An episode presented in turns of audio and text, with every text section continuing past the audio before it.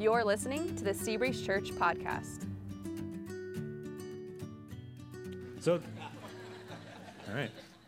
So this morning we are wrapping up our series on the divine conspiracy. And in this series, we spent the last nine weeks working through just three chapters uh, from the New Testament book of Matthew. And over the centuries, Christians have taken to calling these three chapters the Sermon on the Mount because that's literally what it is. Jesus has this crowd of people that's been following him, so he hikes up the side of a mountain and he sits down. The Bible tells us he sat while he did this and he just starts preaching. And as Christians, we believe that all scripture, the entire Bible, is written by God. So God orchestrated the events and he guided the individual writers and he inspired their words. So that means that there's not any verse or chapter or book of the Bible that is any less God's word than any other part.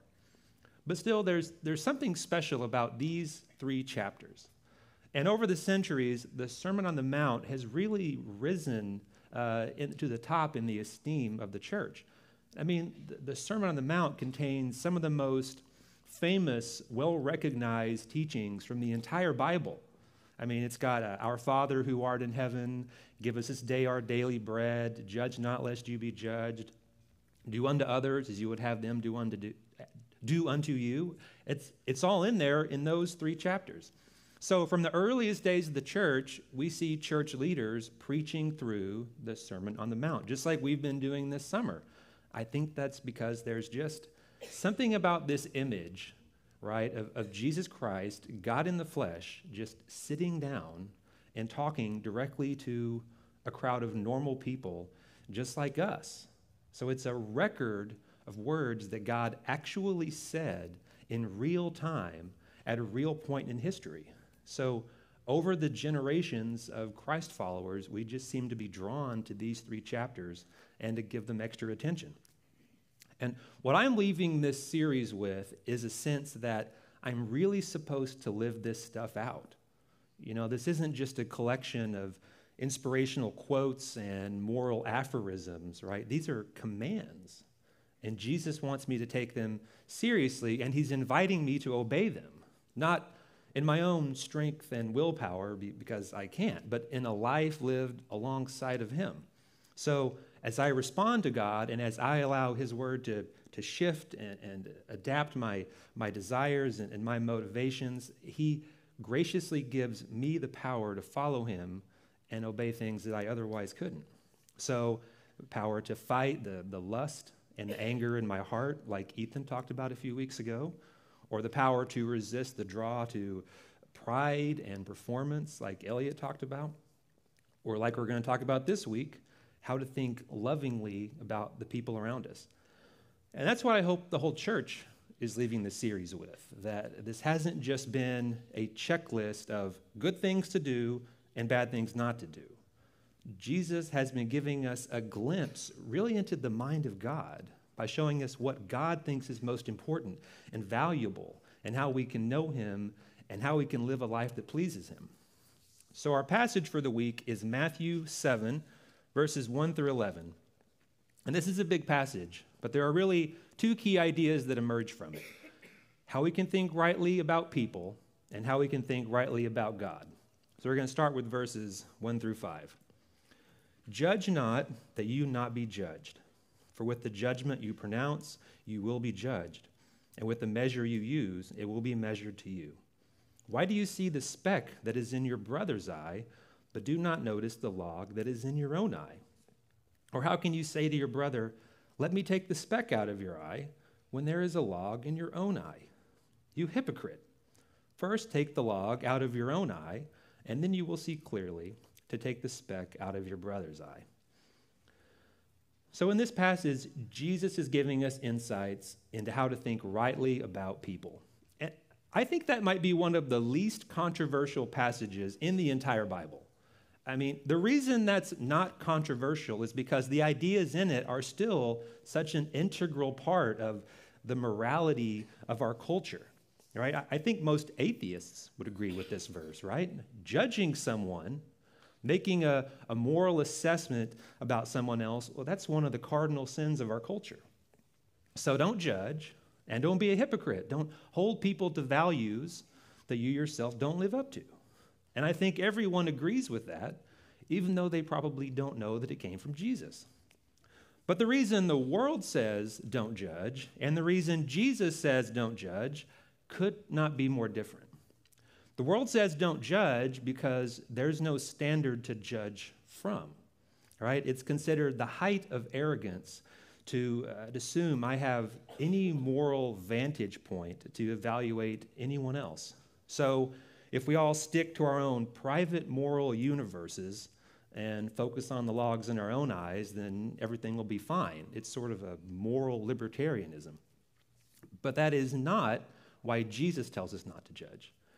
Jesus says don't judge, not because there isn't a standard, but because he is the standard. And this goes all the way back to the book of Genesis, the very first chapter of the Bible, Genesis 1.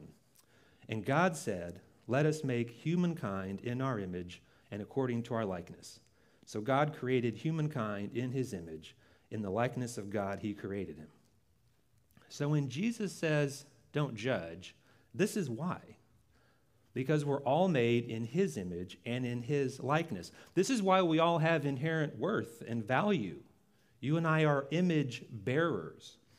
In some profound, mysterious way that we can only scratch the surface of, he made us to be like him and in our own unique ways to reflect truth about him back out to the world. And by the way, this is actually why church is really important. You know, why it's non negotiable. Because as we do life together, if, if I reflect some truth about God and you reflect some truth about God, that as we do life, we get this mosaic effect. And we all see, God's in way, see God in ways we can't if we're just doing life on our own. So when I judge you, I'm stepping into dangerous territory because I'm prosecuting a fellow image bearer. It's almost like I'm cross examining God about why he made you the way he did and why he's not changing you faster. That's a dangerous place to be. But we need to pause here to clarify something. The judgment that Jesus is talking about here is often misunderstood to be any moral assessment of another person. Right? The morality of our culture says if you're observing my actions and my words and you're coming to some conclusion about my character, my morality, my sincerity, uh, that's being judgmental. Okay? You can't do that, right? Even Jesus says so. But that's not the judgment that Jesus is talking about. Because we have to balance this out with other passages in the Bible that give us situations where we're supposed to judge. So sometimes we need to assess other people's character and morality based on who they reveal themselves to be through their words and actions. In fact, later in this same chapter, Matthew 7, Jesus tells us this Beware of false prophets who come to you in sheep's clothing, but inwardly are ravenous wolves. You will recognize them by their fruits. Well, but how do you do that if you're not supposed to judge people? And then Paul, in the book of Titus, chapter 3, tells us this, and he's talking about inside of the church. He says, As for a person who stirs up division, after warning him once and then twice, have nothing more to do with him, knowing that such a person is warped and sinful. Well, that sounds really judgmental. What do we do with that? Well, as a lawyer, like Bevan said, dealing with judges and judgment is a big part of my life. And I have one client that I've represented for nearly 15 years, really good guy. He owns a business, employs around 150 people. And a few years ago, he got hit with this massive lawsuit from a former employee, okay? And what makes the case so difficult is that the stakes are so high, right? Like if the plaintiff wins, you know, the person bringing the case, if, if that person wins, that could literally bankrupt the company. The case is so big. And then 150 people are out of work. So, you know, no pressure. So, what do I do as this guy's lawyer? Do I go to the court and say, Your Honor, this case just doesn't feel right? You know, my client knows in his heart he didn't do anything wrong. Or do I go to the judge and say, Your Honor, be really narrow minded of you to rule against my client. So why don't you worry about the log in your own eye, Your Honor, and my client will worry about the log in his, and it'll all be fine. But I can't do that, right? I have to bring facts, I have to cite the law, right? And the only way for my client to get justice is for the judge to make a judgment against the plaintiff. And our culture is kind of confused on this because we keep trying to shuffle off any moral standard so that no one ever has to feel judged, yet we instinctively recognize when justice fails and it infuriates us. But you, can't have one without the other. You just can't. So there is a sense in which we need judgment. It's actually wise to judge people and hold them to moral standards. That's why we need judges and pastors and parents for our own safety, for society to keep functioning, uh, for the health of our church. But let's be honest. Most of the time when we're judging someone, it's not this wise kind of judgment. It's the other kind, right? It's the kind Jesus is talking about here when he says, judge not. so, if we want to obey God and not engage in this kind of judgment, we need to understand that Jesus is looking inward, right? He's taking the fight inside of our thought life. And this is actually what Jesus does throughout the entire Sermon on the Mount. He does this in chapter 5 when he talked about lust and anger. He says, You think the standard is don't murder people and don't commit adultery. But that's not God's standard. God is concerned with the anger and lust in your heart, in your thoughts. And he does it in chapter 6 when he talks about pride and performance. He says, Don't go around showing off your prayers and your fasting and your charity. Those things are between you and God. So look inward to resist that pride. And now in chapter 7, he's doing the same thing with our relationships. How we think about our fellow image bearers. So he's not talking primarily about acting judgmental or saying judgmental things. He's talking about judgmental thinking. Because if I say something judgmental, it's because it's leaking out of this overflowing judgment in my heart. So that's where Jesus wants me to look. How am I thinking about other people in ways that are unloving, uncharitable, or resentful? And the root of this kind of judgment, the kind that Jesus warns us about, is self justification. It's self justification. I can completely reframe how I think about myself just by how I think about you. I so desperately want to feel better about myself. I, I need to validate my choices and my priorities and my lifestyle, everything from how I spend my money to how I raise my kids. I want to justify them to myself. And I can do that so easily just by thinking less of you. I don't need to change a thing. I just need to cut you down, and then I can feel better about myself by comparison. But let's be clear on why that's wrong. Right? Go back to Genesis chapter 1. We're all made in the image of God and made in his likeness. So when I do that, I'm attacking image bearers. It's like I'm taking a mental weed whacker to my fellow image bearers just so I can chase that fleeting, phony high of feeling superior to you for just a split second. and that's sin because it's an offense against the image of God inside of you, and it's an offense against the image of God inside of me because I'm supposed to reflect God's goodness. That, that's why He made me, and I can't do that if I've settled into this acrid and hostile pattern of thinking. It's actually anti God thinking. And Jesus wants us to understand that there are consequences for judgment. That's why he says in verse 2 For with the judgment you pronounce, you will be judged. And with the measure you use, it will be measured to you. Well, what does that mean? Well, judgmental people tend to find themselves being judged by others. It's hard to be judgmental in secret for too long because it has a way of leaking out, right? And judgmental people tend to find themselves isolated. No one is instinctively drawn to them because they don't, they don't give any life. But I think what Jesus is getting at more is on a spiritual level. If I'm attacking God's image bearers, then it's God who's doing the judging. It's God measuring back to me what I've measured out onto his creations. And best as I can tell from scripture and my experience of dealing with judgmental people, mostly myself, is what that looks like is God limits the joy that I can find in life.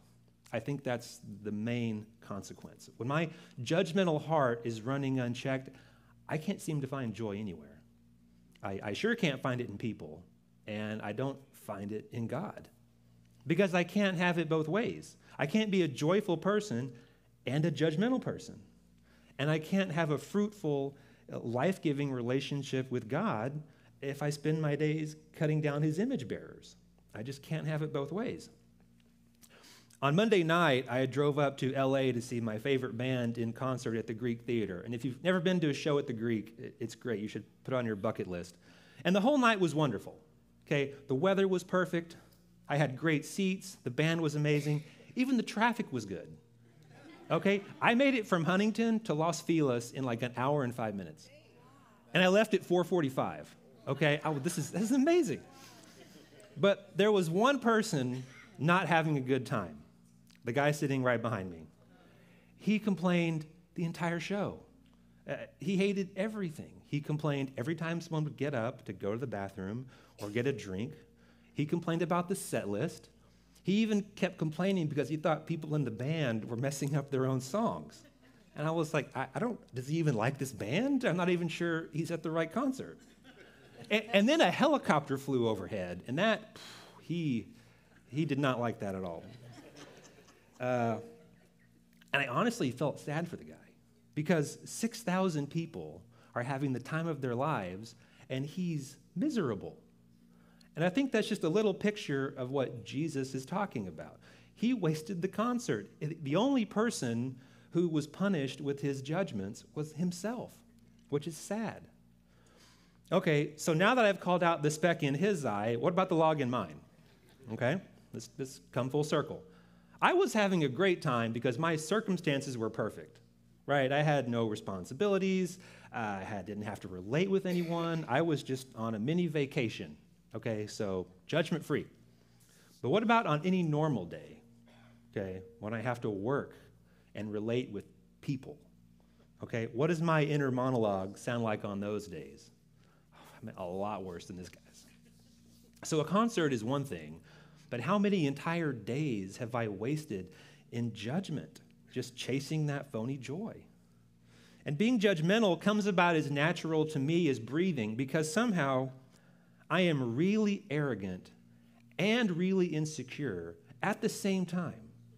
Okay? I don't know how that works, but it's but it's true. Okay? And both of those they drive me to pick people apart. Okay? I'm the best and also I'm the worst. So I've got to pick everyone apart around me. So I can't just write stop judging on my checklist. Okay, it goes too deep. I need God's help. Now, some of you might say, well, Adam, that sounds very nice and sermonly, but uh, very good, but that's not very practical. Okay, what do I what do I do with that? Okay, well, that's a great question. It, it's good to be practical. So I suggest praying something like this. This is literally the kind of thing that might go through my head to say, God, you made this person. They have just as much value as I do. There's no sin in their life that I don't have my own flavor of. I've got my own logs to deal with, so help me think lovingly about them. Help me think charitably about them because you made them. That's literally the sort of thing I might say to God. And He's been very faithful to answer those prayers by giving me the clarity about what's in my heart and the strength to fight against it and obey Him. So Jesus has been teaching us how to think rightly about people. And then in verse 7, he switches gears says, Ask, and it will be given to you. Seek, and you will find. Knock, and it will be opened to you. For everyone who asks receives, and the one who seeks finds, and to the one who knocks it will be opened. Or which one of you, if his son asks him for bread, will give him a stone? Or if he asks for a fish, will give him a serpent? If you then, who are evil, know how to give good gifts to your children, how much more will your Father who is in heaven give good things to those who ask him? So, what Jesus is doing here is helping us think rightly about God. The challenge with a verse like this is that it's so contrary to our lived experience. Okay, there are lots of things that I've asked for and haven't received. and lots of things that I've sought and haven't found. And I, I know many of y'all. I know there are doors you've been knocking on for years that haven't opened. And this isn't the only verse like this. Verses that suggest a level of responsiveness to our prayers that we just don't see play out in real life. In fact, later in this same book, Matthew, Jesus tells his disciples that if they have faith the size of a mustard seed, they can pray for mountains to move and nothing will be impossible. Uh, that is, that's not been my experience mostly. And I've really wrestled with verses like this. Um, a couple years ago, I was uh, studying through the, the book of John in the Bible in my, my morning Bible study. And the way I do my Bible study, I, I go through a book at a time, one chapter at a time. So I'll study a chapter for about a week until I feel like I mostly understand it, and then move on to the, the next chapter. Uh, it's not complicated. But then I got to John chapter 14, verse 13. Whatever you ask in my name, this I will do, that the Father may be glorified in the Son. If you ask me anything in my name, I will do it. I must have spent two or three weeks on that one verse, just trying to understand it. And I would pray and I would tell God, Lord, I believe you. I, think you're being 100% honest here. You're, you're not playing word games. And yet, I'm not seeing how this could be true. And here we have a similar verse Ask and you shall receive. But I do ask, and I often don't receive. So, after a lot of wrestling with God over what passages like this might mean, you know, for us and, and what he wanted Christians over the centuries to understand from it, uh, I still don't really have any clean, easy answer. But I do have two suggestions for how to think about verses like this. And you could think of them like corrective lenses. So, like many of you, I have glasses, and the prescriptions in them are completely different because my eyes are messed up in different ways.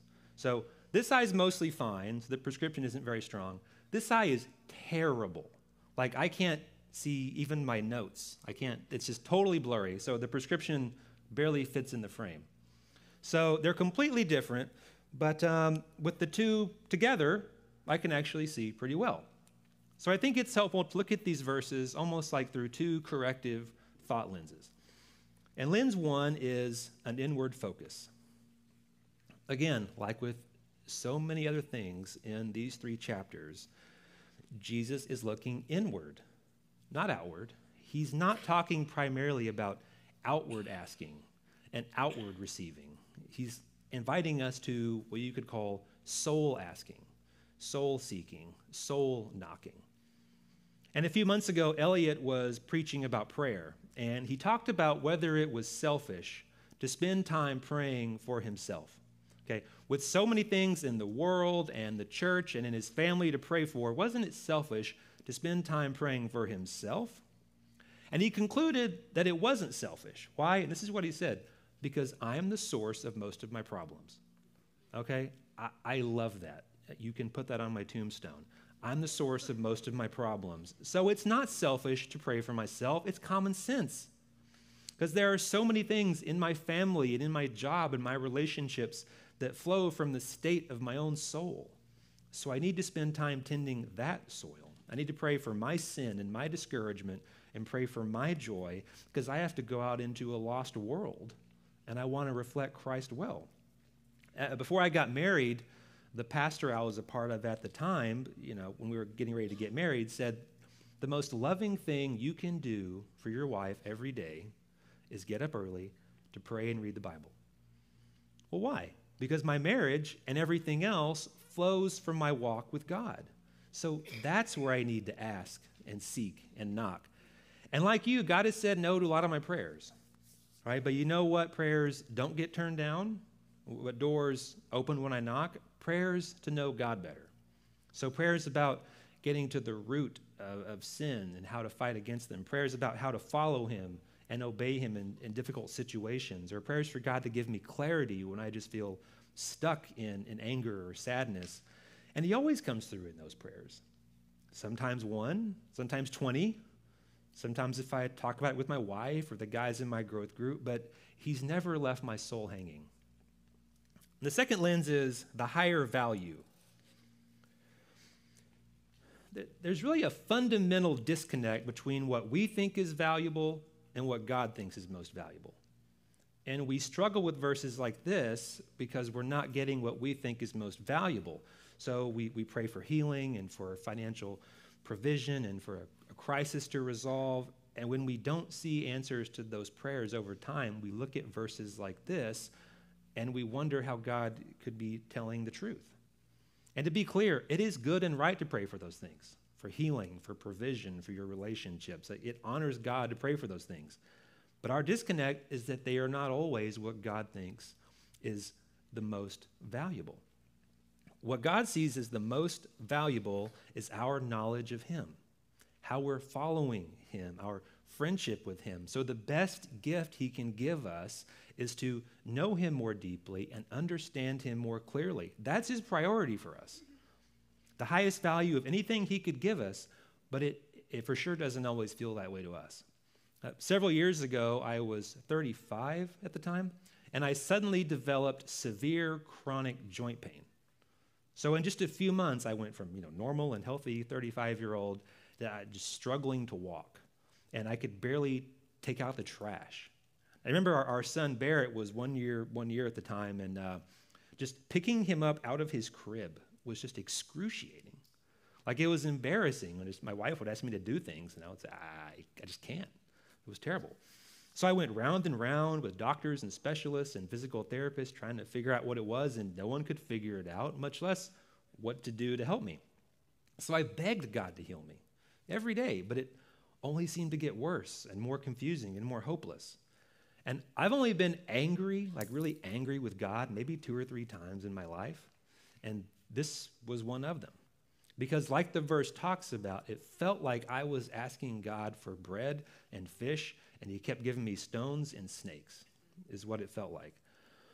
But even in the pain and the discouragement and the embarrassment, I just had this gnawing sense that God wanted to use it.